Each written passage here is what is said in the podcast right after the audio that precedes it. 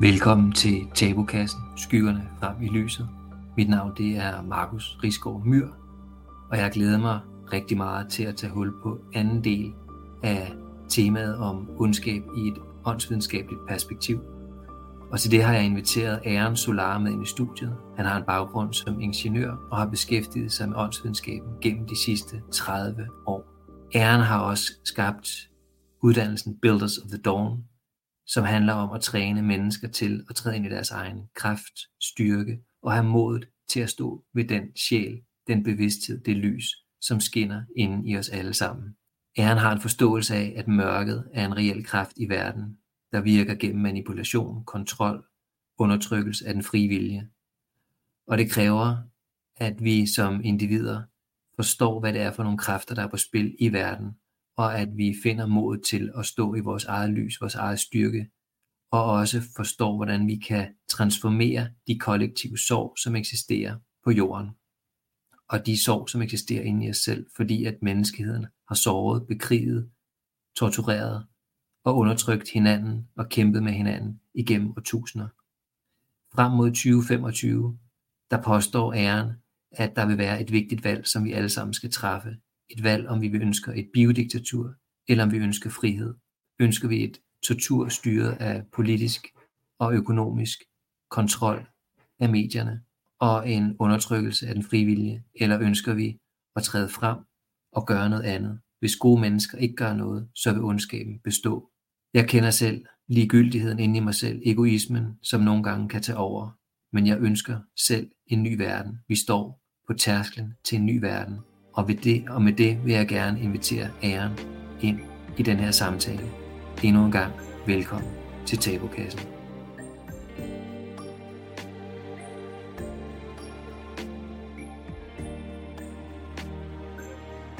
Velkommen til Tabukassen, Æren. Det er dejligt at have dig med. Tak for invitationen. Selv tak. Og emnet i dag, det er ondskab i et åndsvidenskabeligt perspektiv. Og jeg ved, at du har en kæmpe viden inden for det åndsvidenskabelige, har skrevet også flere bøger, blandt andet en, der hedder Grail Wars, som handler om den kosmiske kamp mellem det gode og det onde, som også manifesterer sig på jorden. Men inden vi går videre og dykker ned i det her store emne, så tænker jeg, at du også skal have lov til at præsentere dig selv Ja, jeg tror, vi kalder os selv åndsforsker, og øh, altså jeg er jo civilingeniør af baggrund, og har helt fra jeg var ganske, ganske ung, været optaget af åndelige spørgsmål. Jeg tror, det startede som 9-årig, sådan den stil, ved at støve min fars biblioteker igennem om alle mulige åndelige emner.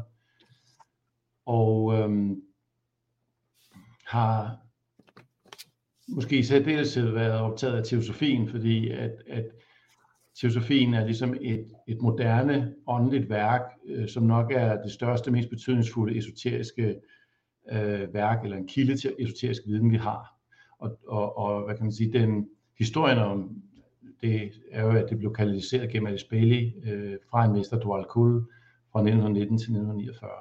Så meget af min øh, hvad kan man sige, tanker omkring og forståelse af ondskab øh, har, har den teoretiske ramme, som øh, tibetaneren kalder vi ham, øh, Dwal Kul, Mester Dwal Kul bliver kaldt tibetaner, fordi han efter sine øh, var inkarneret som en øh, tibetansk munk, øh, mens han lavede det her arbejde med Alice Bailey.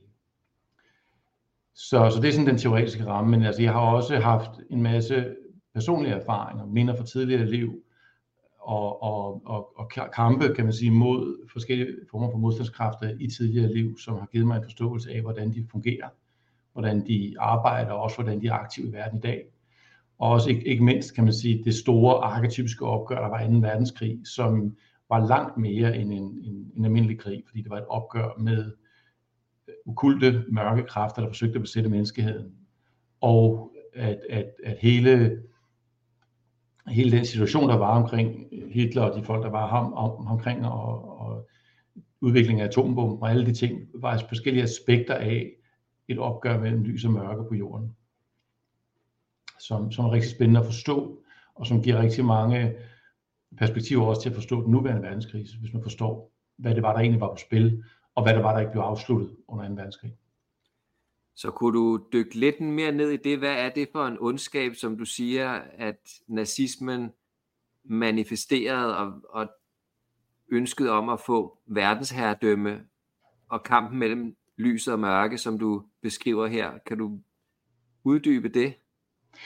Ja, man kan sige, der, der er forskellige etager i det. Hvis vi starter sådan med, med det mest jordnære, så kan man sige, at, at vi har næppe før i menneskets historie øh, set et regime, som praktiserede øh, industriel øh, slagteri af mennesker.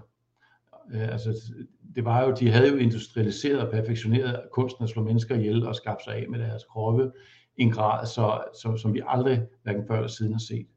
Og det i sig selv, det peger ligesom på, at der var, der var noget usædvanligt ved det, der foregik i Nazi-Tyskland.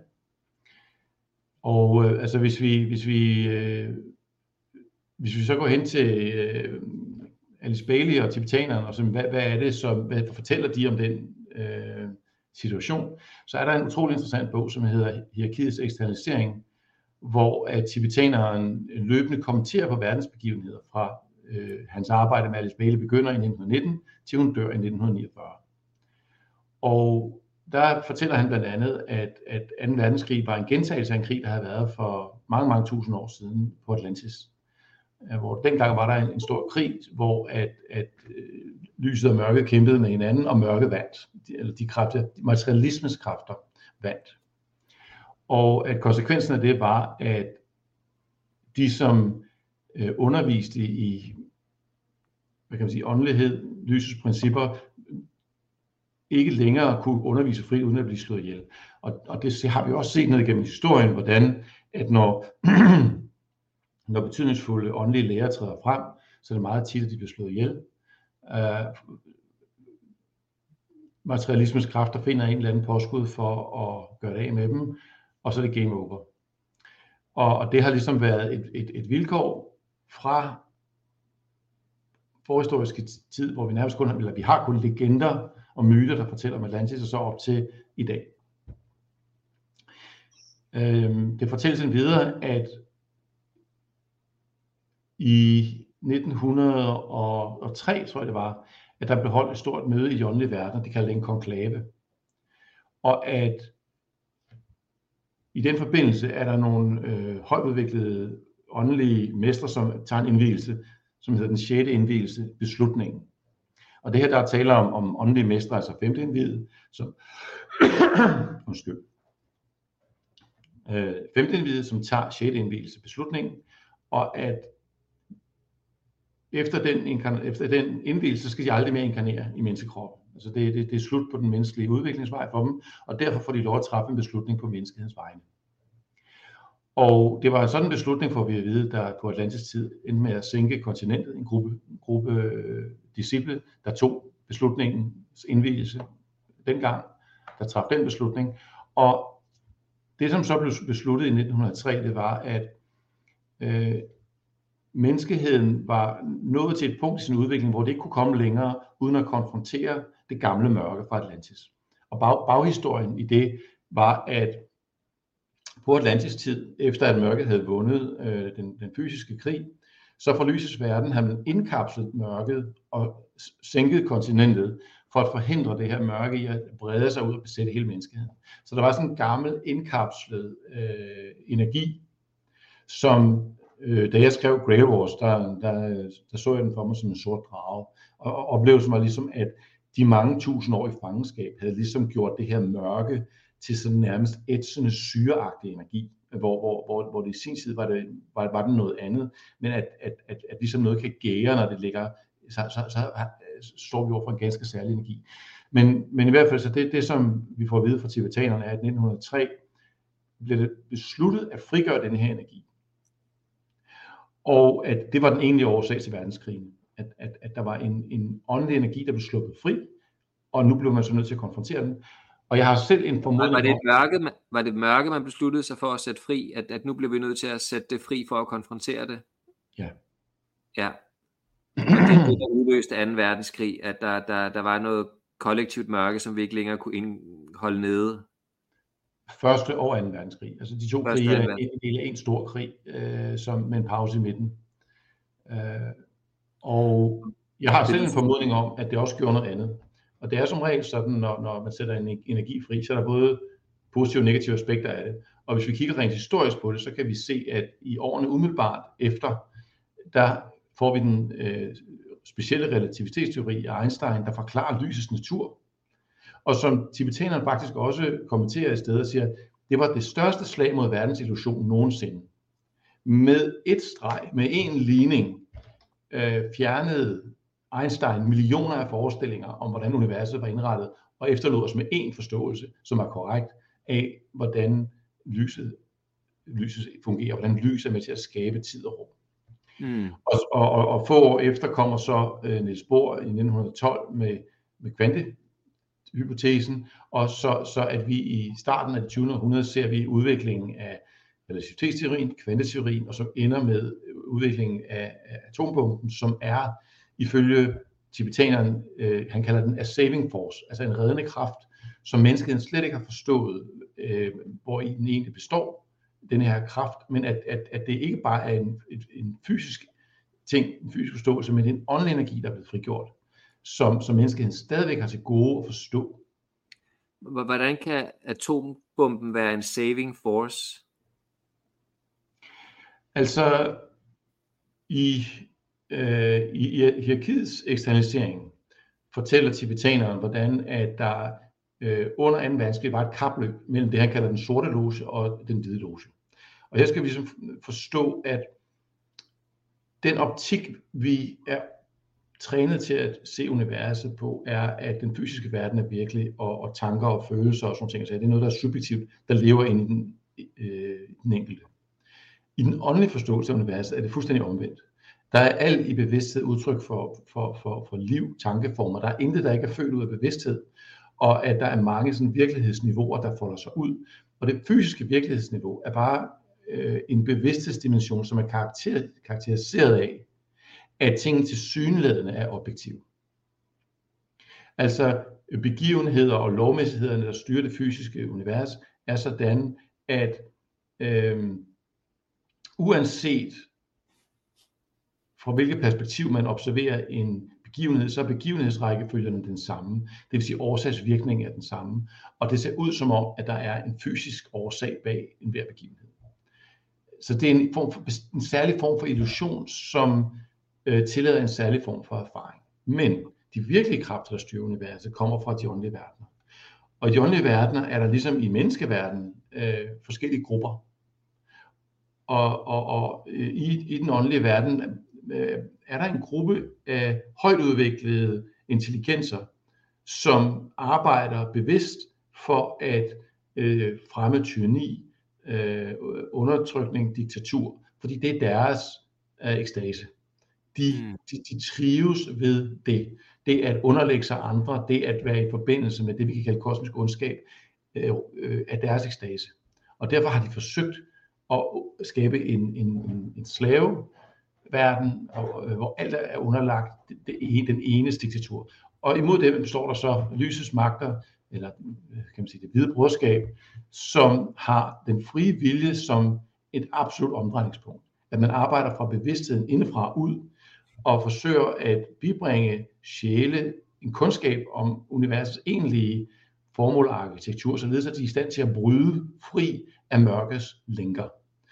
Fordi mørket har kun den magt, vi selv giver den. Det er meget, meget vigtigt at forstå, at, øh, at, at, at, at materien er en skal rundt om en åndelig kerne, og det har kun den magt, vi selv giver den. Mm.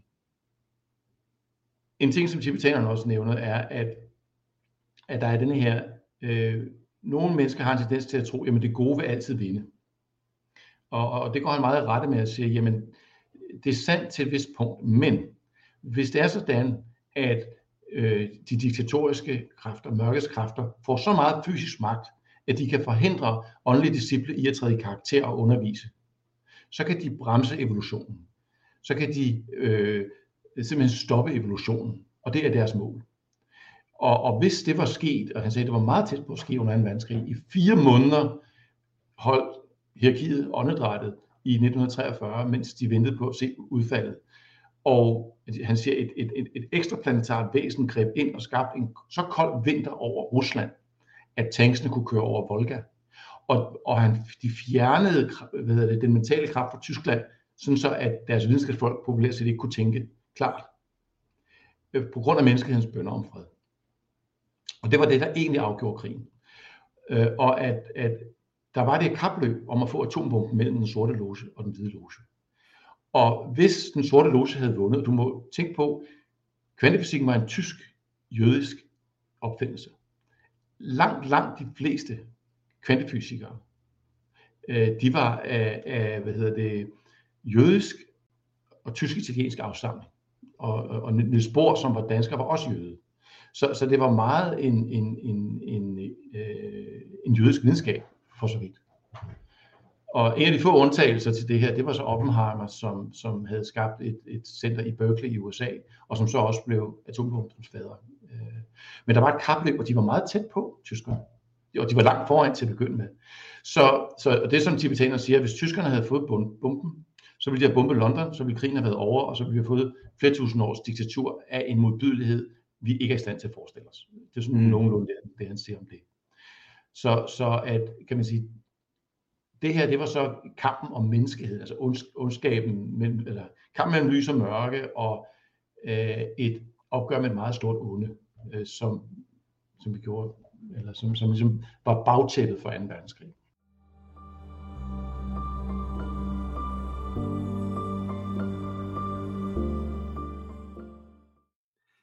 Noget af det, som jeg synes virkelig er interessant, det du nævner her, ikke, det er jo, at der er den her kamp mellem, mellem lys og mørke, og mørke kræfter, eller ondskabens kræfter, de har en, altså deres ekstase, det er undertrykkelse, det er en totalitær magt, det er kontrol over andre mennesker, og at ondskab eller kontrol af menneskeheden på en måde er en kosmisk kraft, som så, som jeg forstår der, infiltrerer mennesker, som er villige til at være håndlanger for de her mørke kræfter, og at de så også er med til at slå de her lysarbejdere ihjel, som vi kunne kalde måske en Martin Luther King, eller en, øh, en Gandhi, eller en Kennedy, JF Kennedy, eller måske en Jesus, hvis vi går tilbage til i, i historien. Ikke? Altså at der er jo mange, der har kæmpet for lyset og friheden og kærligheden, og, og er blevet slået ihjel igennem historien.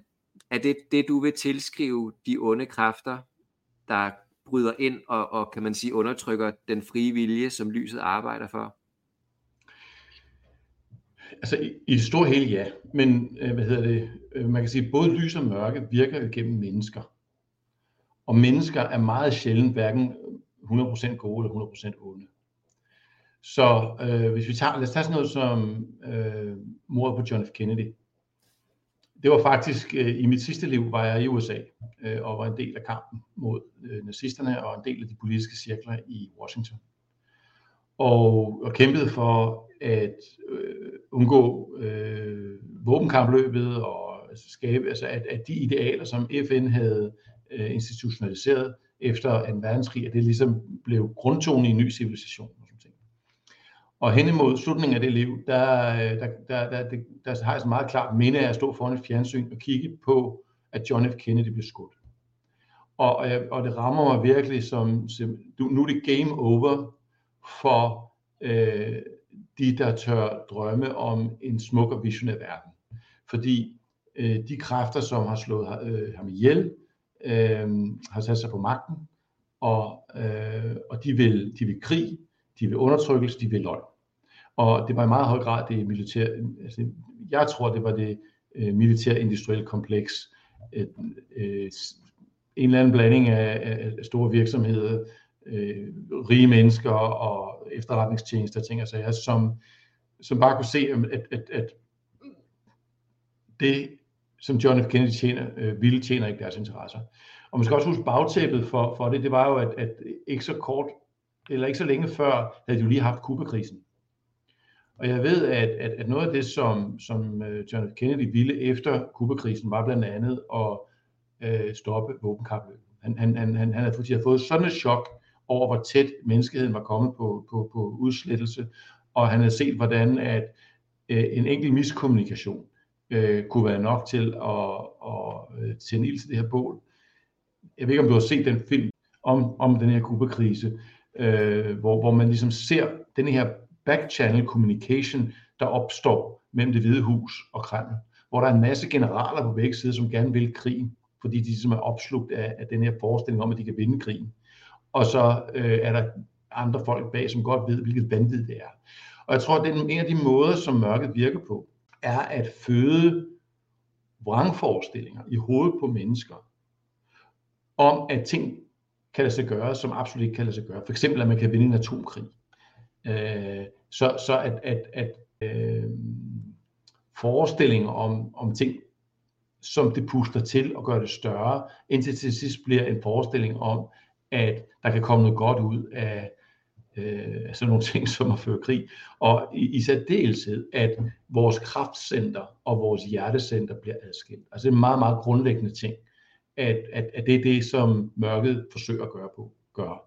Mørket forsøger at afskære sjæle fra deres naturlige forbindelse til hjertet, for kan de det, så er de så at sige i, øh, i materialismens klør. Så hvis, hvis vi afskærer os fra vores autentiske selv, vores kærlighed, vores hjerteenergi eller vores indre lysenergi, den gode vilje, kunne man måske også sige, så kan vi være mere modtagelige for måske grådighed, jalousi, magt, øhm, kontrol og destruktion osv. Er det sådan, det skal forstås? Ja, altså man kan sige sådan lidt, hvis man skal, man kan dele mennesker lidt op i vores tre øvre centre, øh, hjertet og halschakra og pinalchakra, der er sådan en form for energitrækanter heroppe, og så har vi de nedre, som, hvor vi har de reproduktive organer, vi har vores mave, og vi har vores solar plexus.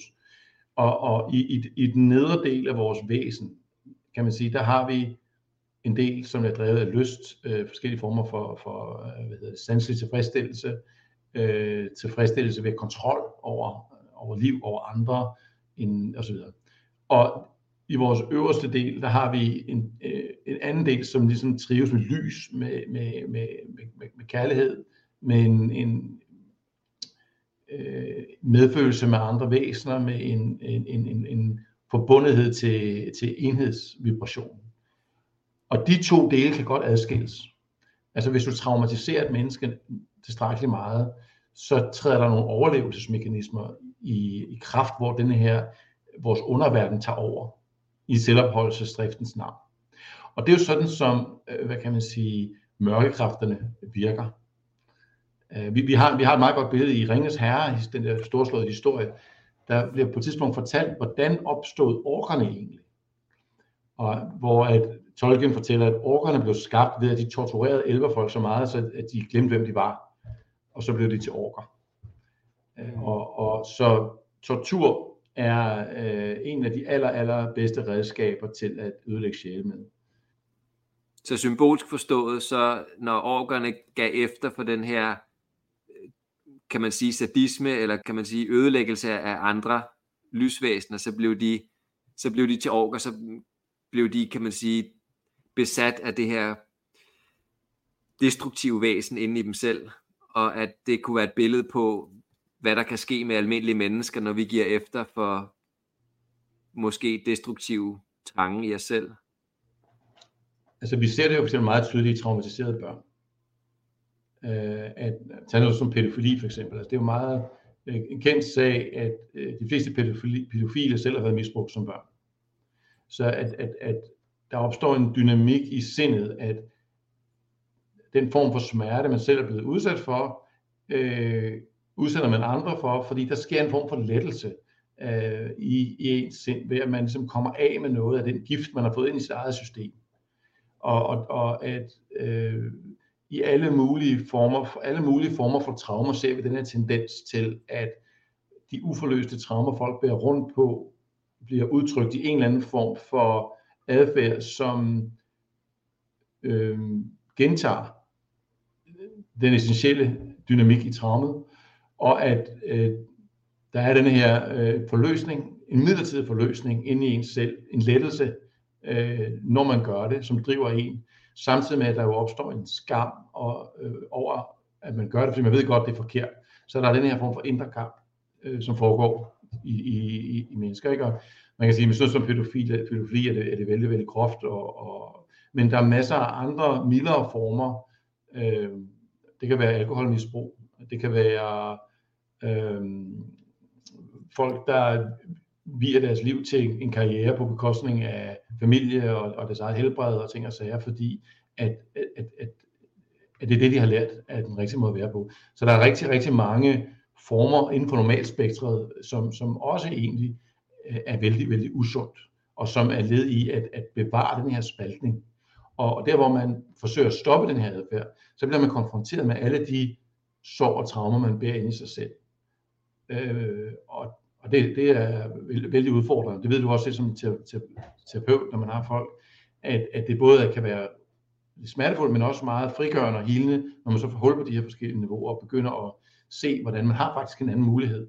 Man har en anden mulighed for at være i verden, der hvor at man bliver bevidst om årsagen til ens adfærd. Øh, og, og, og der er utrolig mange lag i psyken. Jeg ved selv, at jeg, jeg vil sige, har erindringer i, i, fra fra omkring 25 års alderen til nu er dukket mange, mange, mange tidligere liv op, og alle mulige traumer, der er forbundet med, med det. Og det var meget en tid, tror jeg, hvor, hvor det er den slags oprydning, vi har gang i alle sammen. Så kan man sige, at den her smerte, der jo er i individer, men også som vi ser kollektivt gennem for eksempel krigstraumer, men også seksuelle overgreb og hungersnød og så videre, at der, der ligger utrolig meget smerte, angst, sorg i hele menneskeheden. Og, og det rammer jo individer, traumatiserer individer, og den smerte, hvis den så er meget ubevidst, så fører man måske den ud i livet og påfører andre mennesker den smerte, som man selv har, og på den måde så får man så lige, som du siger, lidt forløsning ved at påføre andre den samme smerte, som man selv har inde i sig. Og så har vi den onde spiral, hvor sige, ondskabens handlinger, beslutninger kommer til at ligge som sådan nogle dårlige vaner, som opererer kollektivt imellem os mennesker, hvor vi, hvor vi i virkeligheden ødelægger hinanden? Ja, altså det er ja, det, det, det, det er utroligt, utroligt udbredt. At, at det, det langt, langt største del af det, der foregår øh, i vores verden, er præget af sådan noget. Og selv også selv folk, der forsøger at gøre en positiv forskel i verden, er tit også præget af det her. Det er sjældent, at der er virkelig sådan en, en erkendelse af, hvor, øh, hvor, infi, hvor inficeret vi selv er af de her øh, dynamikker, øh, og hvor meget det kræver af os selv hele tiden at være overvågen, for ikke at blive et redskab for de her tendenser. Og hvis vi kigger på den politiske verden, hvis vi kigger på den økonomiske verden, hvis vi kigger på alle mulige de ting, der styrer verden i dag, så, så er det den dominerende tendens, at denne her manglende bevidsthed, eller ubevidsthed om de her ting, er det, der egentlig styrer showet. Og, og det er så også det, der ligger som en barriere for, at vi kan lave meningsfuld kollektiv forbedring af den situation, vi er i. At når vi prøver at gøre det, så ender vi med at, at lave en ny inkarnation af de samme kræfter. Altså, jeg tænker på for eksempel partiet Alternativet, som jeg var med i en årrække, er et meget rigtig godt eksempel på det. Det var nogle virkelig smukke visioner, og hvis, hvis, hvis partiet som gruppe havde været i stand til at virkelig gøre de visioner, der var blevet formuleret, øh, så, så ville det have været blevet et fantastisk projekt. På et tidspunkt der var partiet helt op på 15 procent i meningsmålingerne. Så længe det var utydeligt, øh, hvad det egentlig var for noget, og, og helt præcis, hvordan de skulle manifesteres de her visioner, altså hvem skulle betale prisen for det og sådan noget. Så længe det var tilstrækkeligt utydeligt, og vision, de smukke visioner bare stod i centrum, så var der 15 procent, der gerne ville det. Og, og så ser vi jo, hvordan partiet ligesom øh, bryder sammen under sin egen øh, vægt af indre splittelser og denne her type dynamikker. Og jeg synes også, man ser det i alle mulige andre sammenhæng. For eksempel frihedsbevægelsen øh, i forbindelse med hele den her vaccine-ting, som jo altså, vi ser jo, hvordan at, at, at vi har overdødelighed nu i de fleste steder der, hvor folk er blevet vaccineret. Folk, der er blevet vaccineret, har en større chance for at få covid, end folk, der ikke er blevet vaccineret. Og alle mulige øh, ting bliver afsløret omkring, hvor, hvor utrolig råden det, der foregik, var. Og alligevel har vi ikke set nogen som helst øh, hvad hedder det, officielt initiativ til at virkelig tage ansvar for, for det. På den ene side og på den anden side, så, så har vi en, en de modstandsbevægelser, der, der, der ligesom kæmpede imod det, for det første ligger i indbyrdes øh, kiv, og for det andet øh, ligesom også røget ned i et kaninhul af sammensværgelsesteorier, hvor at øh, alle mulige øh, alt mulige form for mistænkeliggørelse og mærkelige ting bliver koblet, koblet sammen, og hvor der, hvor der ligesom øh, der savner perspektiv, der savner nøgternhed, der savner øh, visdom. Så, så at, at, at det, det, det, som jeg ser som et helt stort problem i vores samfund i dag, det er næsten uanset, hvor man vender blikket hen, så har vi den samme grundlæggende dynamik. Altså, det, det, det, det er shit sandwich på shit sandwich rundt omkring, og øh, det er kun et spørgsmål om, hvad for en flavor shit sandwich, der er tale om. Øh, og, og, og vi har et alternativ, vi kan godt gøre noget andet end det. Men vi bliver nødt til at erkende, at det her handler ikke om, at det er andre mennesker, som lider af det her problem. Det handler om, at vi selv gør det, og det er noget, som jeg, jeg, jeg kæmper selv med det. Altså steder i mit liv, hvor at, øh, jeg tænker, folk, det ville være fedt, hvis, hvis jeg bare kunne være det her lysende menneske i alle sammenhænge, og ikke forfalde til ting, som jeg godt ved, grundlæggende set ikke er super hensigtsmæssigt. Men det er den magt, som vores underverden og vores fortid har over os. Øh, den er stor.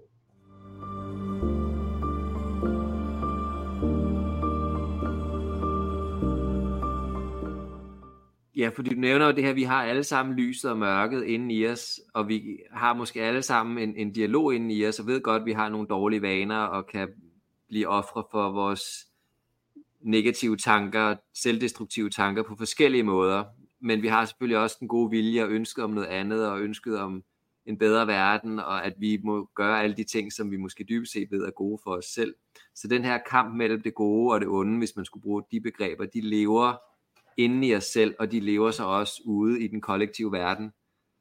Og det, så, så er det noget med at få, taget, altså få kigget på alle de her dårlige vaner, få kigget på alt det, hvor, hvorfor er det, at jeg selv nogle gange er doven, og nogle gange bliver jaloux, og nogle gange bliver vred, og, og nogle gange gør alle de ting, som jeg ved ikke er gode for, for mig selv eller for mine omgivelser, og få kigget på dem og bevidstgjort dem, trukket dem ind i lyset, for at vi kan få en bedre verden. Er, er, det, er det på den måde, vi skal gribe ondskaben an? Altså jeg ved ikke, om, jeg ved ikke, om, vi, øh, om det er korrekt at snakke om ondskab lige i den her sammenhæng. Jeg tror mere, vi snakker om måske dårskab, eller, eller hvad kan man sige, øh, en manglende åndelig styrke og klarhed i, i vores liv. Og, altså, jeg vil også sige generelt, så i forhold til det opgør, der er mellem, kan man sige, øh, en ny, mere lysende vision for samfundet, og så den her materialistiske fortid, vi har, så er det største problem ikke, at materialismens kræfter er så stærke, som de er. Det hvilket de er. Det største problem er, at vi er så svage, som vi er. Altså, at, at de, de mennesker, som gerne vil et Gaia-samfund eller et lysende samfund, er fuldstændig uorganiseret og øh, har ikke nogen fælles fodslag, har ikke nogen fælles visioner eller forståelser, og har ikke øh, ligesom artikuleret eller udviklet en forståelse af, hvordan håndterer vi det problem, at vi selv er problemet. Og nu er jeg selv vokset op i et bofællesskab med forældre, arbejder meget med økosamfund, og fra, derfra jeg var helt ung, har jeg været meget optaget af communities, for eksempel Findhorn, og Damanhor i Italien også.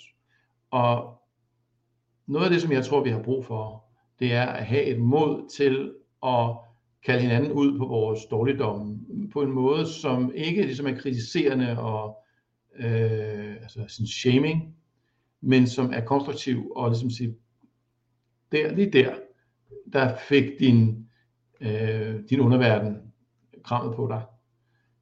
Og øh, her kunne være en anden mulighed for, hvordan du kunne agere.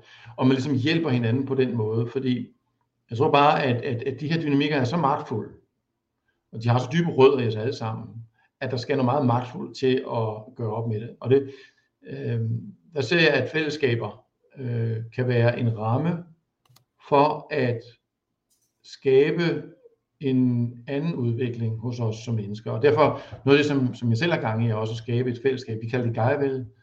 Det vil, når det er færdigt, nok være, der er plads til omkring 80 eller 100 mennesker, eller noget af den størrelsesorden, herovre i Odense. Og at, at det ligesom er et fællesskab, som netop er dedikeret til at skabe øh, et nyt samfund øh, ved at skabe nye mennesker. Ja. Ved at, at øh, skabe nogle rammer for, at mennesker støtter hinanden i at blive klar over de steder, hvor vi saboterer os selv og hinanden gennem de her dårlige vaner.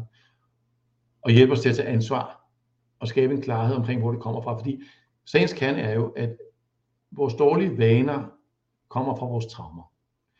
Og altså nu har jeg selv en erindring om at komme til jorden for cirka 25.000 år siden, og har været, haft 224 liv på jorden, så hvis jeg kan se her, og, og en hel del af dem kan jeg godt erindre dele af.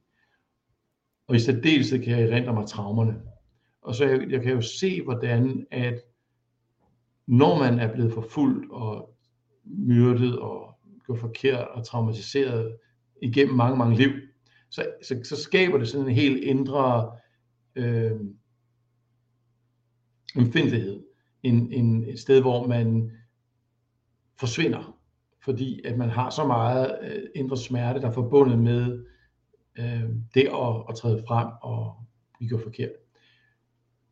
Og der tror jeg, vi har meget brug for hinanden til at overvinde de sårbarheder. Øh, til at begynde at tro igen på, at, at det er muligt. Vi har jo erfaringer, for eksempel Katar-historien der fra, fra 1200-tallet, hvor 200 præster blev brændt levende, fordi de ikke svære troskab til Romerkirken, som, som et, et kæmpe kulturelt traume. Mm. Og det er meget interessant, der er ikke skabt en eneste storfilm om Katar-historien. Ikke én. Den har, den har aldrig været på Hollywoods radar. Selvom at det er det største kulturelle traume øh, i forhold til den åndelige verden, i hvert fald i Europas historie. Og ja, det er mange, en hel del øh, lysarbejdere har erindringer fra den gang, og det var jo ikke bare de 225, det var jo 100.000 vis af mennesker, som blev forfulgt og slået ihjel i en, en 40-årig periode fra 1209 til 1244, og det fortsatte jo øh, op i, i 1300-tallet. Og det vi kender som heksejagt og inkvisitionen, det startede jo dengang. Kirken nedsatte inkvisitionen helt eksplicit med det formål, at, at det kætteri, som øh, katarismen var, aldrig måtte gentage sig. Og det er måske godt lige at påpege også, at Katar er faktisk et navn, som øh, deres modstandere gav, det betyder kattelsker. De selv kaldte sig for albigenserne. Mm. Og der ser vi også en forbindelse til elverfolket, fordi at en, en øh, kvindelig så hvis jeg husker, bliver kaldt en albi, og centret for deres øh, civilisation var Albi i Sydfrankrig. Så, så der er nogle interessante, hvad kan man sige, kulturelle hukommelse af elverfolket, som virkelig kommer øh, fra den tids åndelige øh, pionerer. Så kan man ikke også sige, at, at ondskab skabes jo også kollektivt, når vi laver grupper, som for eksempel en katolsk kirke, som udpeger andre som sine fjender.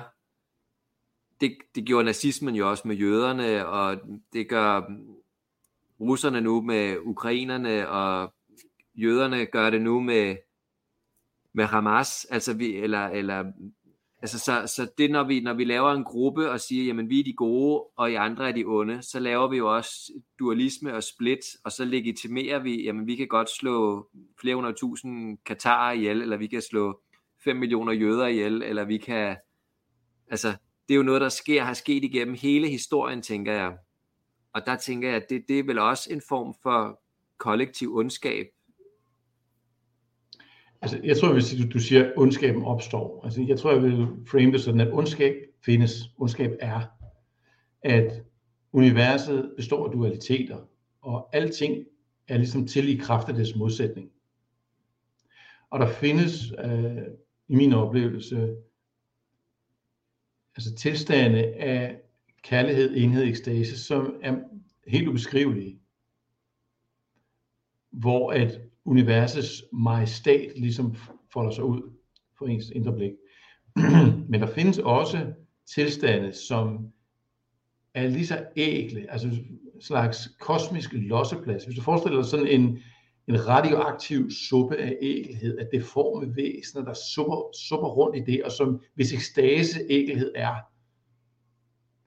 eller hvis ekstase er ægelhed, sådan noget findes også. Så det er ligesom to ender af universet, øh, som, som, som sender indflydelse ind i os. Man kan sige, at den måde, den her ondskab materialiserer sig på i verden, er typisk gennem forskellige former for demonisering, dehumanisering, øh, opspiltning, splitting. Altså vi ser det jo også i personlige relationer med mennesker, der i en gruppe kan skabe splitting. Øh, ved, ved på subtil vis at sprede løgne og, og forvride fakta, og øh, at, at ligesom have en, have en fornemmelse for, hvor er der, hvor er der ligesom spaltninger i menneskelige relationer, som man kan, man kan udnytte til at skabe konflikt. Så, så i stedet for at forsøge at hjælpe de her mennesker, der har et eller andet øh, energetisk problem, eller hvad kan man sige, en konflikt, i stedet for at skabe klarhed og bevidsthed omkring det, så øh, they fan the embers, som man siger på engelsk. Altså de, de, de, de, de giver ilt til konflikten, sådan så den kan blusse op i fuld lue. Og, og det er jo sådan, som mørkets kræfter virker, for de trives ved konflikt. Så de, de prøver at finde at de sprækker, de kan, og give næring til det, sådan så det bliver til øh, vold og ødelæggelse.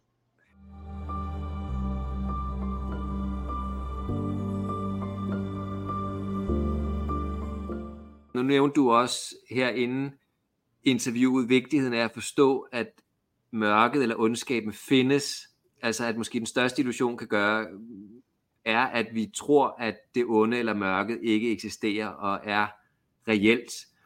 Og så tænker jeg på, der er jo også mange konspirationsteorier om One World Government, og at det, som mørket eller ondskaben dybest set forsøger at gøre nu, som de mislykkedes med i nazismen, det er faktisk at få genetableret en, en verdensregering med kontrol, måske digital kontrol, et økonomisk verdenssystem, hvor vi kan blive kontrolleret, og måske et belønningssystem, som man har i Kina, socialt belønningssystem, og hvor der måske er nogle få elitære øh, mennesker, øh, der har en stor økonomisk magt, nogle sidder bag banksystemerne og måske det militære kompleks, og som kan man sige trækker trådene bagved, og jeg ved ikke, altså det, er, er, det, er det på den måde, tror du på det, og, og, eller skal man nuancere det lidt, og er det på den måde mørket, ondskaben arbejder på, og kan man sige, få kontrol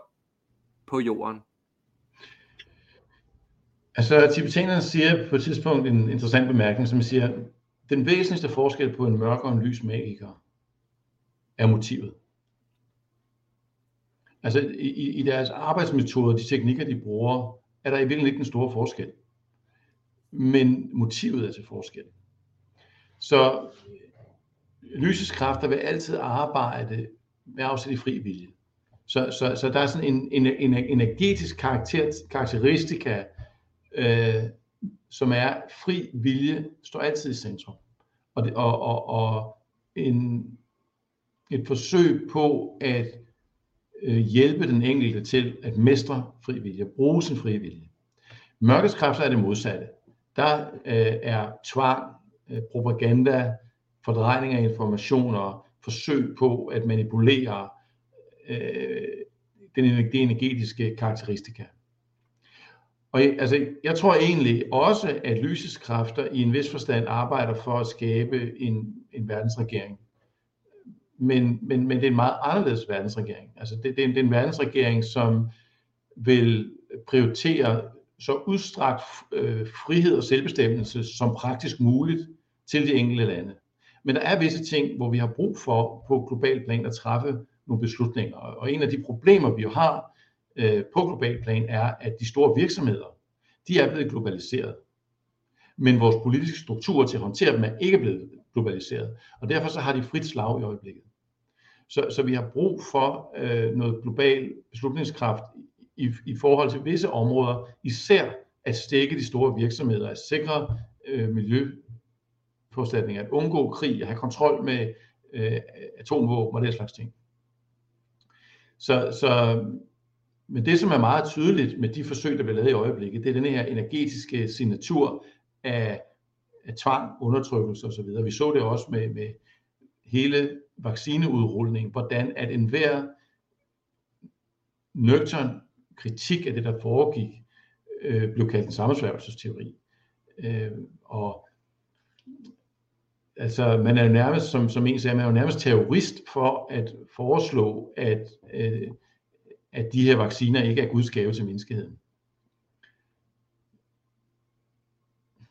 Så hvis vi kigger historisk på det, så har denne her verdens elite altid forsøgt at undertrykke masserne og udnytte dem.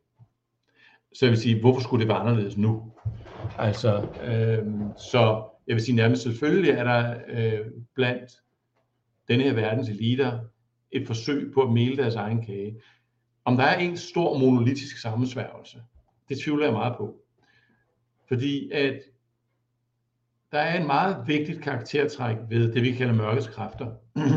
og det er, de stoler ikke på hinanden. Med god grund. De er bange for hinanden.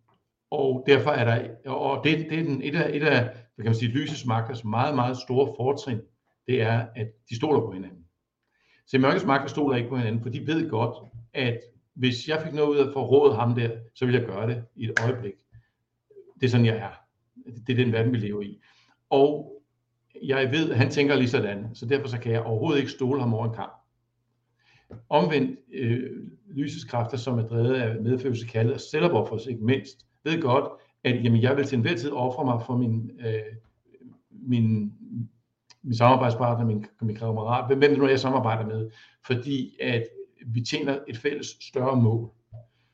Og fordi man genkender det motiv i sig selv, så vil man have en, en, en formodning om, at øh, dem, man arbejder sammen med, er ligesådan.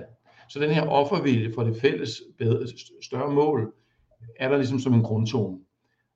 Og det er en fantastisk styrke, og det er derfor, at mørket har normalt hurtig fremgang i en konflikt, fordi de kan bruge alskens teknikker til øh, at, at manipulere og undertrykke og øh, skræmme folk. Men på et tidspunkt så vender, vender det så efterhånden, som, som lyset får mobiliseret, og, øh, og det er lysets store, store fordel, at de stoler på hinanden. Mm. Og en, en, noget, som, som, som mørke overhovedet ikke kan matche på nogen måde. Så hvordan ser du den kamp på jorden PT anno 2023? Hvordan ser jeg den kamp? Hvem er der, er der en, ser du, at det er lysets kræfter, der er ved at vinde, eller mørkets kræfter, eller er det, er det noget, der er meget uafgjort? Eller skal vi tænke mange hundrede år frem i tiden, før vi kan sige, at vi får en, en verden styret af, af, af lysarbejdere? Øh, jeg tror, jeg vil bruge udtrykket uafklaret i stedet for uafgjort. Uafgjort, det, det er sådan, som, som, som det er et, et, ikke?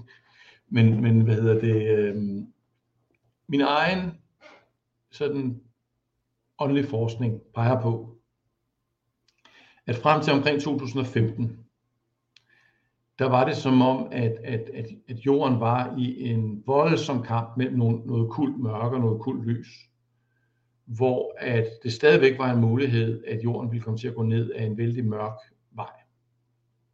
Men så skete der noget, som for mig øh, blev præsenteret som følgende forståelse, at der blev formidlet en forståelse til den sorte loge af, at der var tilgivelse for alt det, de havde gjort, hvis de ville tage imod den og at, øh, at jorden har været i en, en, gennem en meget, meget stor og mørk rejse, kosmisk set. Det kan det vi lige vende tilbage til bagefter. Det er faktisk også rigtig spændende. Men at det, der ligesom var bundlinjen, ligesom at sige, okay, vi er kommet til det punkt her, hvor at nu skal jorden gå ind i sin opstandelse. Og vi har et tilbud til jer. I kan, øh, I kan blive den grå loge i stedet for den sorte loge, og begynde at arbejde under jordens herre, Sanat Kumara. Øh, det er det, man kalder jordens indre konge hvis I vil acceptere at arbejde under hans direktioner, øh, så vil alt, hvad der er gået forud, være tilgivet, og vi, vi starter forfra. Og, og de sjæle, som, som ligesom har været med til at skabe alt det her øh, frygtelige lidelse og mørke på jorden, øh, ja, de vil blive tilgivet af alt det der, fordi der, der har også ligget en kæmpe gave i det. Altså en hver, en hver negativ indflydelse rummer også en skjult gave i den medfølelse, den kærlighed og den offervilje, som det kan føde, de historier, det vil tillade os at tælle, fortælle, de erkendelser, som det kan åbenbare. Så det, der har været risikoen på jorden, er, at jorden har ville spiralere ned i et, øh, et form for sort hul og blive et diktatur. Og så længe vi kunne undgå det, så kunne mørkets indflydelse sådan set vendes noget gavnligt.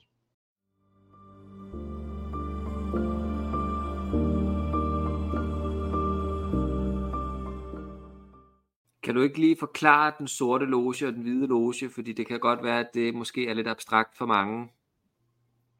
Jamen altså, den sorte loge er, består af sjæle, som beslutter sig for at tjene de kosmisk destruktive kræfter. Og de kosmisk på jorden. På jorden, ja. Og, og nogle af dem, vil sige, universets evolution er jo meget, meget større end bare den menneskelige verden. Der, der er øh, evolution på på alle mulige andre i åndelige riger. Øh, hele, hele planeten, en planet som Jorden er jo et, et stort åndeligt væsen, som offrer sit liv ind i alle jordens lægemer og skaber det her rige for os. Man kan sige, ligesom vi i vores krop skaber et læme for alle mulige mikroorganismer og celler og ting og sager, så er, lever vi inde i et stort makroorganisme, som vi kan kalde Gaia, som øh, er det større liv for os. Og det fortsætter jo Jorden lever inde i et, sol, et, et, et solsystem, solen i et galaktisk øh, øh, væsen, og øh, sådan som jeg i hvert fald har set det, og, og som også tibetanerne fortæller også om den her guddom, der hedder He about whom not may be said, altså den om hvem intet kan siges. At der er en guddom, som er så stor, at den kun kan udtrykke sig gennem 12 zodiac-systemer. He, altså et kæmpestort kosmisk væsen. Og altså det, sådan som det ser ud for mig, så er det ligesom om, at vores del af universet er styret fra plejaderne og fra Storebjørn.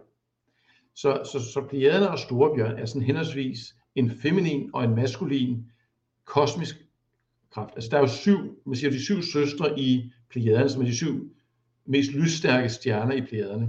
Men der er cirka 1000 sole i alt i plejaderne. Der er syv store, er ligesom syv chakra i et kosmisk væsen. Og der er, lige sådan er der de syv rishier, de syv øh, store sole i, i, i Storebjørn, som, og, og, og, som er ligesom syv chakra i stort kosmisk væsen. Og at de har en form for partnerskab, de er en form for ægteskab mellem de her to store kosmiske væsener. Og hvad sådan, som jeg forstår det, så er det fra deres, øh, at, at, at de væsen definerer en stor del af, af universet, som er styret af kærlighedens lov. Men uden for, uden for deres boble, uden for der, den, deres indflydelsessfære, er der andre planetsystemer og galakser og alt muligt andre, som er styret af noget helt andet. Vi kan kalde det kosmisk kundskab. Og at, at de kosmiske kræfter, de kæmper om indflydelse. Og de har kæmpet om indflydelse her på jorden.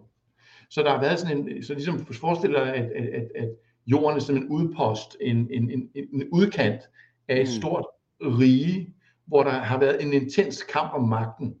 Og øh, kan man sige, hvis de mørke kræfter havde vundet her på jorden, så ville det ligesom have skabt sådan en, forestil dig sådan en, en, en, en strøm af ægelhed, der strømmer ind i et stort, smukt kosmisk læme. Øh, og øh, derfor har der været enorm opmærksomhed fra andre stjernesystemer, tænker sig altså på jorden, og en masse sjæle er blevet sendt herned for at, at, at bistå i den her øh, konflikt, for at undgå, at vi skulle få et negativt udfald. Men det modsatte er også tilfældet. Hvis, kan man sige, mørkets og de negative kræfter fungerer på en ganske bestemt frekvens, hvor de forsøger gennem vold og tortur og alle mulige ting og sager at ødelægge sjæle.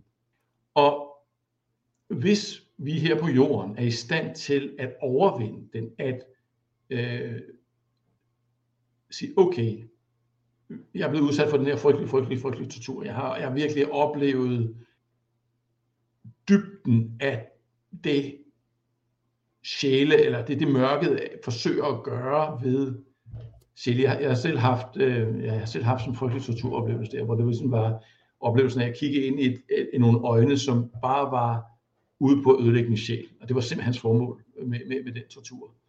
Og, og, og det er noget, som har præget mig i mange, mange liv, og som jeg kæmper med så, så altså, jeg har ligesom selv set det her ondskab i, i øjnene i en vis forstand. Og, og derfor har jeg en fornemmelse af, hvem de er, og hvordan de, de forsøger at, at, at ødelægge sjæle. Så, men der hvor at sjæle, grupper af sjæle er i stand til at konfrontere det her mørke, og ikke blive ødelagt af det, at være stærkere end det, at forstå, at der er, der er noget, der er stærkere end selv det. Selv den her øh, frygtelig, frygtelig vilje til at gøre alt, hvad de på fysisk plan kan for at ødelægge dig, at, at, at, at der er noget i din åndelige kerne, der er mere magtfuld end det. Mm. Der er et ganske bestemt lys, som bryder igennem der. Og det er noget af det, som foregår på jorden i øjeblikket. At der, hvor vi som planet er i stand til at se det her ondskab i mør i øjnene, og skabe en åndelighed, en civilisation, et samfund, en visdom, som ikke er i stand til, eller som de ikke er i stand til at ødelægge, selvom de har fået så hvide rammer for at gøre det, selvom de har fået så mange muligheder for at gøre det, og alligevel har vi overvundet dem. Hvis vi kan det, og det er det, vi er på vej til at gøre her på jorden, så vil der komme en, en, en, en form for en åndelig kvalitet, som en form for en diamantagtigt lys, som er en sådan art, at det vil stråle lige ind i det mørke der. Og mørket kan ikke gøre noget som helst imod det. Og, og så, så vil der ske præcis det modsatte af den der ægle, sorte energi, der kommer til at trænge ind i kærlighedens læme. Så vil der være en brilliant klart lys, der vil trænge ind i nye regioner i universet. Og at, at Gaia, den her planet, vi er på nu, øh, har den gave at give til kosmos, at have været muligvis et sted i universet, som har været længst ned i mørkets klør og overvundet det. Ikke, ikke ved at, så at sige, bekæmpe på det ydre plan, men ved at lade vores kærlighed stråle helt ind i mørkets hjerte og tilgive det. At sige, vi anerkender, at øh, der er også en gave i det, i gør, men vi nægter at lade jeres ægelhed være det der, det, det, der skal sejre, det, der skal styre universet. Så her slutter det. Nu stopper det. Og, og, og nu begynder vi rejsen tilbage mod en, en lysende civilisation, som vil være af en karakter og en kvalitet, som jeg tror ikke findes nogen andre steder i universet. Det er et helt fantastisk, unikt sted, vi har, og en stråleglans, som øh, altså, det går nok om 100 år, men, men, men, men det bliver smukt. Og så lad os lige gå tilbage til det spørgsmål, du havde om nu. Jeg tror, det er, hvad menneskeheden står overfor nu. Det er, enten kender vi vores besøgstid og begynder at indrømme, hvad der er på spil. Hvis vi ikke gør det, så risikerer vi, at, mørkes, at vi får endnu en runde. Som jeg har set det, så kan vi risikere at få op til 300 års biodiktatur, øh, hvis menneskeheden ikke har lært lektionen. At det har mørkets kræfter fået lov til. At det må de gerne, hvis, hvis, hvis, hvis ikke at folk vågner op og tager ansvar nu, så får de lige en runde mere. Men, men, men de får kan du ikke lige nævne det her biodiktatur? Hvad, hvad kunne det være? Hvad er det, Jamen, det var alt det, du nævnte. Social credit systemer, vacciner, der er designet til at skille øh, den øverste og den nederste del i os. Alle mulige former for kontrolmekanismer, som gør, at, at øh, overvågelse, alt muligt af den art, som vil øh, gøre det svært for lysarbejdere at arbejde og, og, og vi, vi, kunne, vi kan meget nemt se, at altså, i det øjeblik, du får skabt det her biodiktatur, så har de et påskud for at internere hvem som helst, som regimet ikke bryder sig om. Øhm, og, og altså, der, er så, der er bare så mange, mange måder, at, at, at, at, at det kan få os ud på, men, men ja. øh, alt sammen okay, ja. Og det der, det går imod den frie vilje, fordi hvis man som individ taler imod det her system, eller siger, at, at jeg har en anden mening, så de, det man måske kan genkende de mørke kræfter på, det er, har man ret til at have sin egen mening? Har man ret til at folde sig selv ud? Har man lov til at, at være den, man er, uden at blive sat i fængsel, eller blive demoniseret, eller blive gjort til en konspirationsteoretiker? Det kan være et tegn på at vide, er det det lyse eller det mørke, der regerer? Ja, Altså, der er en ting omkring magt, som jeg synes er rigtig, rigtig vigtigt, fordi der er to forskellige typer af magtmisbrug, som vi er nødt til at skille mellem og forstå.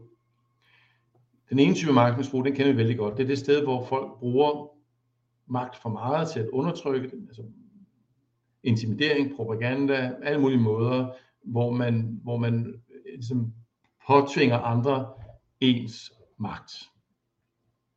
Men der er en anden form for magtmisbrug, som handler om der, hvor man ikke bruger den magt, man har, og derfor efterlader man et vakuum.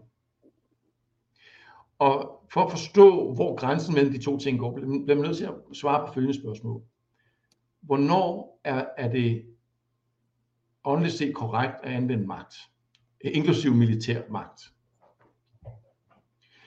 Hvis vi går tilbage til 2. verdenskrig, så kan vi sige, at hvis ikke at der havde været soldater og politikere, generaler og andre, der havde været villige til at bruge magt til at stoppe Hitler, så ville vi have fået diktatur. Så, så jeg synes i hvert fald, vi kan se, okay, der er visse tilfælde, hvor at, at magt er nødvendigt og korrekt. Og man kan, man kan stille sig også spørgsmål, hvor, hvor går magtens grænse? Altså, hvor, hvad kan man bruge magt til? Der, der er klart et punkt, hvor brug af magt bliver modproduktivt. Man kan bruge magt til at skabe en retsstat, til at beskytte den enkelte frie vilje. Og man kan bruge magt til at stoppe dem, der ikke vil respektere den enkeltes frie vilje. Inklusiv stater, som er styret af, af, af despoter og ikke har et retssystem osv. Der mener jeg, at man åndeligt set er fuldt udberettet til at bruge magt, inklusiv militære midler til at stoppe dem. Og hvis vi, hvis vi som civilisation ikke er parat til at forsvare vores institutioner, vores frihed, vores, vores, vores retssamfund med magt, så vil vi gå til. Og her kommer vi til et rigtig vigtigt punkt.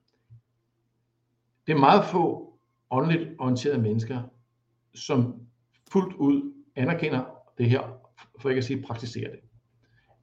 Rigtig, rigtig mange åndelige mennesker, de, de som siger, hvilken, form for, hvilken som helst form for magtanvendelse er forkert. Det skaber et ubehag inde i dem, øh, af forskellige grunde. Men de bliver tilbage for at støtte op om den nødvendige magtanvendelse for at beskytte vores åndelige frihed. Tibetanerne under 2. verdenskrig, øh, der, havde, der var en del pacifister i England, som synes man skulle lave en fredsaftale med Hitler. Som synes, vi skal nøjes med at se på Englands interesser i det her. Englands interesser er ikke at gå i krig med Hitler. Derfor så skal vi lave en fredsaftale med ham og give ham Europa. Ved du, hvad tibetanerne kaldte de mennesker? Nej, hvad kaldte han dem? Han kaldte dem møllestener og menneskehedens hals. Hmm. Altså, mennesker, som var parat til at ofre verden, som var parat til at ofre deres medmennesker for deres egen maligheds skyld. Det, det, var, det der var reelt der på tale. Og vi ser det samme, den samme dynamik i rigtig mange åndelige cirkler, som gerne vil sidde og lave fine ceremonier og hygge sig og øh, bygge sådan en illusion om, at jeg er et fredeligt menneske, jeg deltager ikke i den her verdens vold, osv. osv., osv. Men det er bare en ren illusion.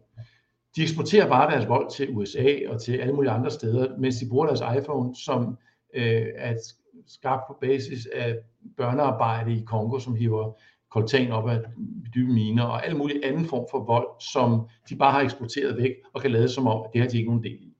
Men det er og bliver noget bullshit, ren åndelig bypass. Vi er alle sammen ansvarlige for de ting her.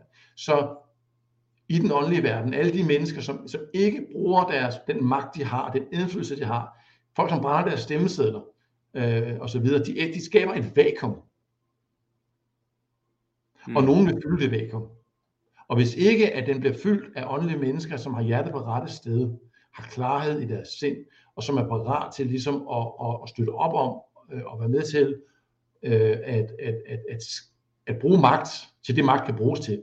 Og lade være med at bruge magt til det, magt ikke kan bruges til, fordi øh, det er så det næste.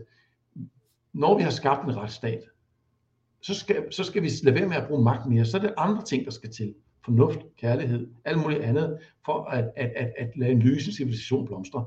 Man kan ikke tvinge folk til at være kærlige. Man kan ikke så... lave love om, om, om ja, altså, øh, at folk skal leve deres lys og så videre. Det kan man ikke. Man kan skabe et rum, hvor at man ikke forhindrer dem i at gøre det.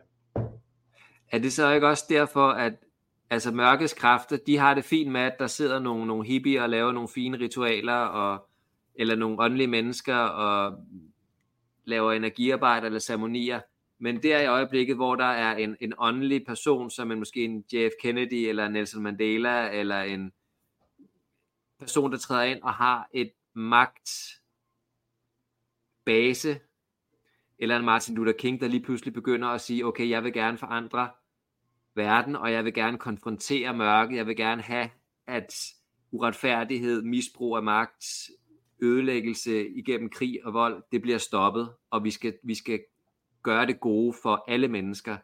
Sådan et, eller måske en, en, en person, som der taler imod øh, medicinalindustrien, sådan en person, han eller hun skal stoppes. Fordi det er farligt for den sorte loge, for mørket, fordi at så begynder man at forandre tingene på jorden. Men at så, så, så vi skal som åndelige mennesker, og jeg tror så ikke på, at det er alle åndelige mennesker, fordi jeg synes også, det er fint, der er nogen, der bare er i hjertet og i kærligheden, men der skal også være nogen, der træder ind på magtens scene og tør tage et ansvar. Og det er ligesom meget åndeligt at konfrontere mørkets kræfter. Det er i hvert fald det, jeg, sådan jeg forstår det, du siger. Ja, altså man kan sige, at øh, de, der sidder på magten i samfundet, øh, så længe at vi blander os udenom det, der foregår, de beslutninger, der bliver truffet, så bliver vi tolereret.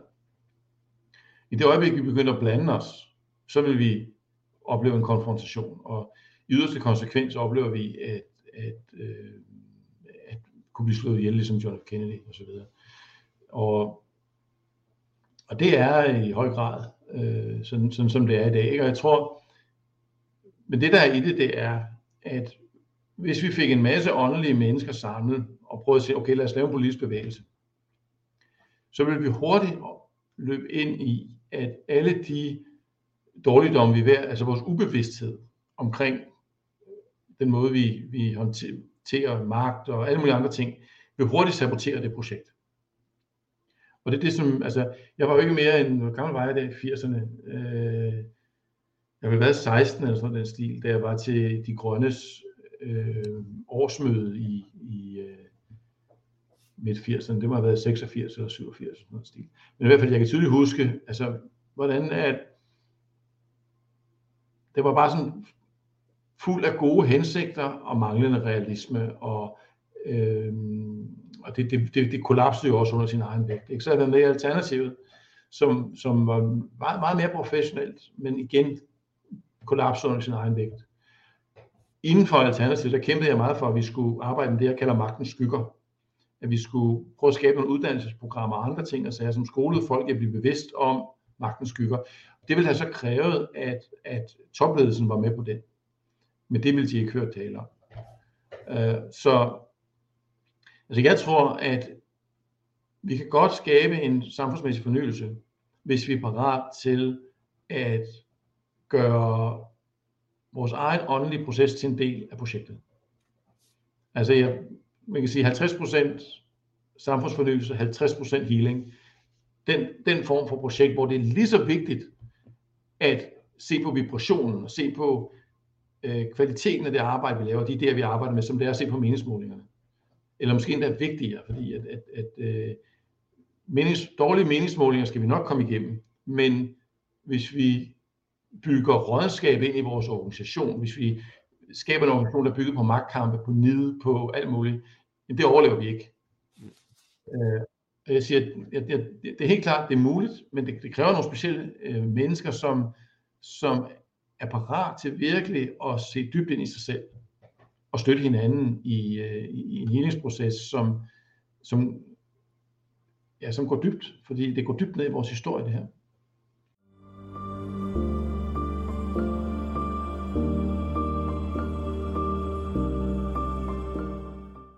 Jeg kunne også godt tænke mig lige at, at spørge dig, vi har været kort ind på det, det her med, at mørket tjener også en funktion, eller ondskaben tjener også en funktion i forhold til udviklingen af jorden. Og du nævnte du det her med, at det hvide broderskab, eller den hvide loge, har ragt ud til den sorte loge, eller det mørke broderskab, og sagt, jamen vi vil gerne tilgive jer for alt det, I har gjort, hvis I er villige til at samarbejde med os.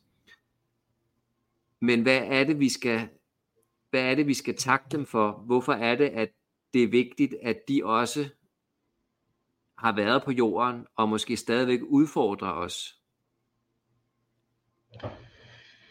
Altså, jeg, jeg blev jo aldrig færdig med den historie der, fordi det, det der ligesom var med den historie, sådan som jeg så det, det var, at, at der var ni medlemmer af den sorte loge, og de otte af dem, de tog imod og accepterede det her, og så blev de til den grå loge. Og den sidste ville ikke. Sidste, den sidste kunne ikke rumme det og imploderede sig. Den, han, kunne ikke holde, han kunne ikke holde kraften selv. Og det, det er noget af det, som, som sker, når øh, uh, tibetanerne snakker også om 2. verdenskrig, hvordan at, at det, der egentlig, det, der egentlig var på spil, det var, hvem kunne, hvem kunne skabe det største spændingspunkt. Om det var den sorte loge eller den hvide loge. Og til sidst lykkedes det for den hvide loge at skabe et større spændingspunkt i den sorte loge, og det gjorde, at den begyndte at falde fra hinanden. Og det så vi blandt andet med, hvordan Hitler begyndte at blive sindssyg. For det er det, der sker, når de ikke kan, når de ikke kan holde på energien længere, så begynder det at, at, at flosse og falde fra hinanden. Så, så, så, så kunsten at skabe et åndeligt spændingspunkt, som er mere magtfuldt end, end det, man er oppe imod, det er egentlig det, som er sagens kerne. Og tibetanerne fortalte allerede i 1943, hvordan han sagde, nu er krigen vundet. Nu, nu, skal de bare, nu skal den bare kæmpes færdig på det fysiske plan. Og så vidt jeg kan vurdere ud af de datoer, så har det været lige omkring Stalingrad, øh, at, at, at, at, at den, den bemærkning er faldet. Mm. Øh, og jeg tror, at, jeg tror, at, at øh, blandt andet var det det russiske folks offervilje øh, i, i, i slaget om Stalingrad, som på en eller anden måde fremkaldte den her øh, forløsning. Og, og, og jeg synes også, det er lidt beskæmmende faktisk at læse vestens øh, historiefortælling om 2. verdenskrig, fordi det er bare reelt Rusland, der vandt den krig. Amerikanerne, de har taget hele æren for det. Okay, Amerikanerne, de lavede atombomber, så det, det har de, det, den credit har de, men det var, det var jo det russiske folk, der offrede, jeg ved ikke hvor mange øh, soldater. Altså, USA tabte vist 250 soldater. Rusland, det var en million eller mere. Altså det var, det var en helt anden, øh, men, men det, det er et mudret billede, fordi at så havde vi Stalin, der var en, en, en tyran, der var ikke meget bedre end, end Hitler, og den russiske hær, som jo øh, også var frygtelig udisciplineret. Så, så der er mange gråtoner i det her. Men jeg ved, at, at, at noget af det, som de er vrede over, det, noget, som Putin også er vred over, det er den måde, Vesten portrætterer øh, fortiden og demoniserer øh, Rusland, og har, har gjort det de siden, og stadigvæk gør det. Og så, så kunne vi gå ind i hele Ukrainekrigen, og, og, og det enorme bedrag, der, der ligesom ligger bag den. Men du spurgte mig om noget andet. Skal vi prøve at tilbage til de spørgsmål? Ja, og, og det er jo også altså, ja, virkelig en interessant historie. Hvis 8 ud af 9 er gået over til den grå loge, det betyder jo på en eller anden måde, at det hvide broderskab i en eller anden forstand har vundet. Men det jeg egentlig stillede der spørgsmål om, det var, hvad er funktionen af mørket? Hvad er funktionen af den sorte loge eller de her mørke kræfter på jorden? Sådan både historisk set, men også i nutiden. Hvor, hvorfor er det, at de er der? Jo, altså generelt kan man sige, øh, hvad er funktionen af destruktive kræfter? Øh, jeg siger nogle gange, at det som, det som en, øh, en bundemand kalder en plovfure, det kalder en markmus for universets undergang. Øh, altså at, at destruktive kræfter er jo til for at opløse former og tillade at noget nyt kan vokse. Hvis ikke at der var død, ville der ikke være liv. Så hvad kan man sige, øh, og vi har, vi har også en nordiske gudinde helt der, som er sådan en halv smuk kvinde og halv sådan et, et dødning af hovedet, ikke? Som, som ligesom peger på de destruktive kræfters funktion. Altså uden destruktion, uden efteråret, hvor bladene falder af træet, vil vi ikke have et forår. Så der er sådan nogle cykluser, hvor de destruktive kræfter spiller deres naturlige formål, og i en mere åndelig forstand, så hvis ikke der var fristelser, hvis ikke der var øh, svære åndelige udfordringer, så ville der heller ikke være visdom og øh, beherskelse og mestring af alle mulige lag i vores bevidsthed og så videre. Så hvis du for eksempel kommer fra en, en anden lysende civilisation, hvor alt bare er smukt, og alt fungerer, og ting og sager, og så kommer hen på jorden, så er det sådan lidt, okay, det er udfordrende, det er smertefuldt, du kan risikere at få nogle frygtelige øh, oplevelser og inkarnationer, men du kan også bare lære nogle ting her, som du ikke kan lære andre steder. Øh, man kan sige, kunne man forestille sig, at der var nogen, der valgte at, at få et liv, hvor at, at de måske blev øh, tortureret og mishandlet i en anden fangelejr og så videre. Jeg kunne godt se for mig, at, at, at man som sjæl kunne vælge, okay, jamen, nu, har jeg, nu har jeg haft øh, 100 liv i den her lysende civilisation, hvor alt bare var smukt og fint og fuldt kærlighed. Kan jeg vide, hvordan det her vil være at opleve det her? Og så, øh, så kan det godt være, at man får lidt et chok, når man så har prøvet det. Øh, men, men vi kan ikke komme udenom, at der er en erfaringsdannelse i den, som, som øh, selvfølgelig vil have noget værdi. Nu, nu, nu ved man, hvordan det er at stå ansigt til ansigt med mennesker, som øh, er parat til at gøre det der, og man ved, hvordan det føles i en krop, og man ved, hvad det har konsekvenser, og man bare udvikler øh, en helt anden side af sit åndelige selv. Hvis jeg skulle prøve at lave et billede af, af det, øh, når jeg sådan kiggede på mit eget sådan, kausallæme, der kom til jorden, så var det sådan meget lysende, blåhvidt. Og hvis jeg kigger på mit kausallæme nu, så er det fuld af farver. Altså det, det, der, der, der, der er en dybde og en forståelse af kærlighedens mange nuancer og øhm, en altså der, der er nogle dybder i forhold til offervilje, som, som også er svære at opnå, hvis ikke man har den her erfaringsdannelse. Altså du også prøv at forestille dig en, sådan en, en, en, en soldaterenhed, der kæmper for nogle, smukke idealer og ting og sager. Alt, hvad de må gå igennem sammen, og det broderskab og den kærlighed, der opstår i, i, i sådan samme jamen, igen til sådan nogle erfaringer, som du bare ikke kan få i verdener, hvor ondskaben ikke har hvide rammer. Og, og det er det, som er karakteristisk for jorden, at mørket her på jorden har fået utrolig hvide rammer i utrolig mange tusind år til at folde sig ud. Og det er et, så vidt jeg ved, ret unikt åndeligt eksperiment. Og ud af det, fordi at vi lykkes lige akkurat at slippe ud af mørkets klør, kan vi nu snart høste frugterne af det. Og øh, den der historie, jeg var ved at fortælle med 2015, er, at min oplevelse er, at efter 2015, 16 deromkring, øh, så har vi haft en anden situation. Så har vi haft en situation, hvor at det, det kosmiske onde, som har præget jorden, har, at ligesom døren til det er blevet lukket.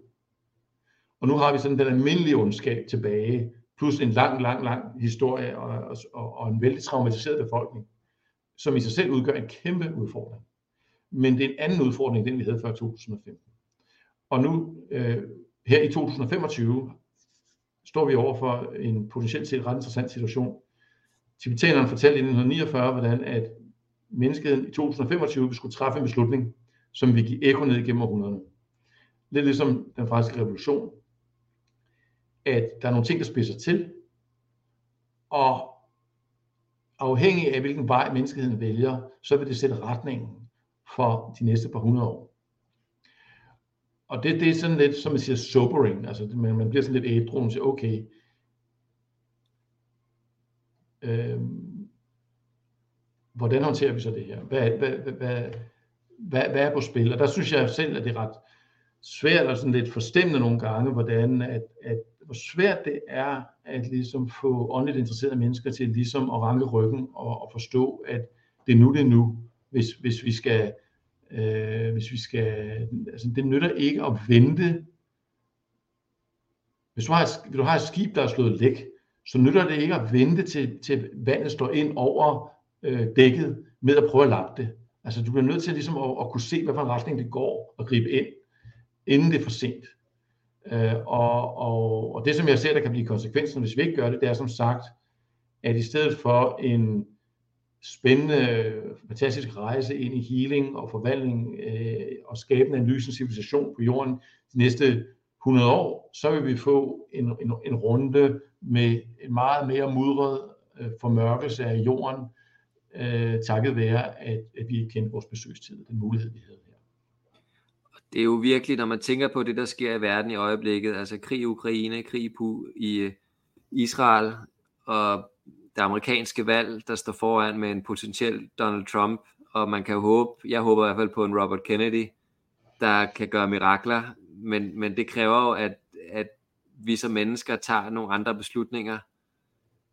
Så der er virkelig nogle, nogle tænker jeg, nogle milepæle historisk set i øjeblikket, der, der udspiller sig for vores øjne, og hele klimakrisen, miljøkrisen, hvor der jo også er nogle virkelig vigtige valg, der skal træffes i forhold til, hvad er det for en verden, vi gerne vil have de næste mange hundrede år. Så, så det er jo, det giver jo så god mening, at 2025 bliver et, en markør for fremtiden. Ja, man kan også se, hvad med Danmark? Altså, som, som jeg har fået det at vide, så er, er Danmark udset til et sted, der kunne blive det første land i verden, øh, som materialiserer en, en, en spirituel samfundsforståelse. Og et spørgsmål, som jeg har, det er, jamen, kan vi, kan vi samle kan vi skabe et politisk for, forandringsprojekt, som øh, hverken ligesom går ned i den der kaninhul af sammensværgelsesteorier, eller øh, sådan en øh, det gode sejr altid naiv øh, hippie spiritualitet, men en form for visdomsfuld realisme, øh, og som også indebærer, hvor meget arbejde vi er nødt til at lave på os selv, for at blive de mennesker, der kan bære den her vision. Altså hvis jeg skulle, hvis jeg skulle pege på, på, på noget af det, som har været min egen åndelige vej de 30 år, har det faktisk meget handlet om det. At blive den person, der kan bære den her øh, vision i strækkelig grad, til at det måske har en chance for at blive til. Og jeg vil sige, hvis bare vi kunne finde 30 mennesker, som var parat til at investere deres, deres, deres liv og energi i det her, så kunne det lade sig gøre. Øh, men jeg tror, jeg bliver svært ved at, fejre, at finde tre. Altså, øh, og, og, og, og, øh, og det er ligesom der, det står, at, at øh, det er bestemt en mulighed, øh, at vi kunne gøre Danmark til et, der er sådan en længsel efter noget, der er virkelig anderledes. Men samtidig er der også en enorm angst, som blandt andet kommer fra historiske traumer osv., som vi bliver nødt til at overskride. Og jeg mærker den også i mig selv. Altså nu har jeg, jeg har sagt mange ting i det her interview, som jeg ikke har sagt offentligt før. Og, og det, jeg kan også blive lidt smule bange for at vide, hvad konsekvenserne kan være af det. Men på den anden side, så bliver vi også nødt til at kalde en spade for en spade. Og hvis vi ikke forholder os til, til, til den åndelige virkelighed, vi lever i, så går vi, øh, hvad kan man sige, materialismens kræfters ærne. Og, og det bliver vi nødt til at holde op med. Vi er nødt til at gå vores eget lyseskræfters ærne. Og begynde at spille på de fordele, som vi har, som er øh, sandhed langt hen ad vejen. Øh, kærligheden som en, som, en, som, en, som en motiverende, helende kraft, og øh, at vi har evolution på vores side. Øh, så der, der er rigtig meget, der er rigtig meget, der, der tæller i vores forvør, og det, der, der så er imod os, det er jo nogle meget magtfulde øh, kræfter, som, som, øh, som har rigtig, rigtig godt fat i den her verdens institutioner, og som er vældig øh, vel, velfinansieret og øh, så videre. Men skal vi så ikke slutte det her interview af med at bede en bøn til, at det må være lysets kræfter, der sejrer, og at Danmark må blive en nation, som bliver styret af et åndeligt, spirituelt perspektiv, og at vi må lade lyset og kærligheden sejre i os selv, og at vi bevidst gør alle de her mørke kræfter og onde kræfter, som eksisterer både i os selv, men også kollektivt og i verden, og at vi må træffe det rigtige valg i 2025. Det er i hvert fald noget, jeg godt kunne tænke mig at, at slutte det her øh, interview af med og, og, og bede til. Ja, og man, man kan sige, der er også et spørgsmål, hvordan kommer vi så derhen? Altså, hvad, hvad, hvad er det for nogle skridt? Altså, en af de ting, som, som, som jeg har været optaget i åndelig forskning, det er ligesom, at, ligesom at elektroner, man har noget, der quantum tunneling, altså hvor, hvor elektroner kan smutte igennem steder, hvor de ikke burde være i stand til at smutte igennem så har vi også i vores åndelige selv en evne til at, at, at kontakte andre tidslinjer, til ligesom at kunne forbinde os energetisk til andre universer, og ligesom plotte trinene derhen til, øh, det, det er sådan noget, jeg kalder tidslinjeteknologi. Og øhm, altså det er noget, som, noget af det, som jeg selv er optaget af, og som, som øh, og vi har også brug for uddannelse i det samme. Altså, vi har brug for at træne os selv i at kunne blive de mennesker, der kan det her. Ja, så jeg tænkte her til slut, Æren, vil du, har du noget, som, nu nævnte du den her uddannelse, som du har på beding, men er der noget, du godt kunne tænke dig at sige, noget du arbejder med, eller reklamerer for? Jamen altså, vi har jo, altså jeg flyttede her til Fyn for mange år siden, fordi jeg ligesom så, jamen, eller fik faktisk en åndelig inspiration om, at hvis vi kunne skabe et center med en kvalitet og syntese, øh, at så vil vi kunne frigøre noget energi her i Danmark. Og det, det er en vision, som vi har arbejdet med nedfældet gennem mange år. Og vi har hvad kan man sige, to store projekter undervejs, som, som kunne være relevant for mennesker, som, som har lyst til at være en del af det her. Det ene det er, det, det er et bofællesskabsprojekt, Geiaville, hvor at vi er på vej til at få tilladelse til at bygge 25 nye øh, huse og, og ligesom få skabt en rammer om, øh, om en anden måde at leve på. Øh, og det andet er vores uddannelse, Builders of the Dawn, som starter her til januar, øh, som, som er en træning i at integrere kosmiske strømme og hele de sår, vi bærer, sådan så at vi som gruppe kan materialisere øh, nye visioner, også i praksis. Altså kan man sige, først, første år på uddannelsen kommer til at handle om ligesom at få hele fundamentet, både teoretisk og åndeligt osv., og også ligesom få det store billede. Vi har været lidt inde på det i denne her, men altså at få en filosofi og en forståelse for, hvad er det egentlig, der foregår i universet? Hvordan, hvad er det for nogle lovmæssigheder, vi har underlagt? Øh, hvad er det for nogle kræfter, vi arbejder mod? Hvad er det for nogle kræfter, vi arbejder med? Hvad er det for nogle udfordringer, vi har i vores, eget, vores egen personlige matrix? Alt det har vi brug for at vide, for at kunne blive de mennesker, der kan bære den her nye vision. Og når, når vi så er begyndt at få det integreret, jamen, så har vi brug for at omsætte det til praksis. Og det er så noget, som vi vil arbejde på andet året af, af uddannelsen, for dem, der har lyst til at gå videre. Det er jo sådan en selvstændig træning, som er over tre weekender, der starter i januar. Øh, og øh, man kan på buildersofthedawn.com, øh, der, der kan man læse mere om det. Øh, og altså, det, det, øh, det er en træning, som, som er ulig noget, som, som jeg har set nogle steder. Jeg, da jeg var ung mand, så har jeg let efter det her, og så har jeg gennem 30 år ligesom samlet brikkerne sammen til, altså, det, kunne, det, sådan her kan man gøre det. Uh, så, så det er sådan essentielt frugten af 30 års åndelig forskning, som jeg gerne vil formidle startende her den 19. januar. Jamen hermed er invitationen til alle lytterne sendt ud til at, at komme med på den her uddannelse Builders of the Dawn og være med til at skabe den her nye lysende civilisation, både i os selv, men også give vores eget lille bidrag til at skabe den verden, vi dybest set ønsker os. Så Aaron, tusind tak for at have delt din visdom og din dybe indsigt i åndsvidenskaben og dine egne personlige erfaringer ind i det her, som, hvor du virkelig har øst ud med ærligt og generøst øh, budskab. Så tusind tak for det. Jamen selv tak. Det var en fornøjelse at være med. Så have det rigtig godt, og vi snakkes ved. Ja, tak lige måde.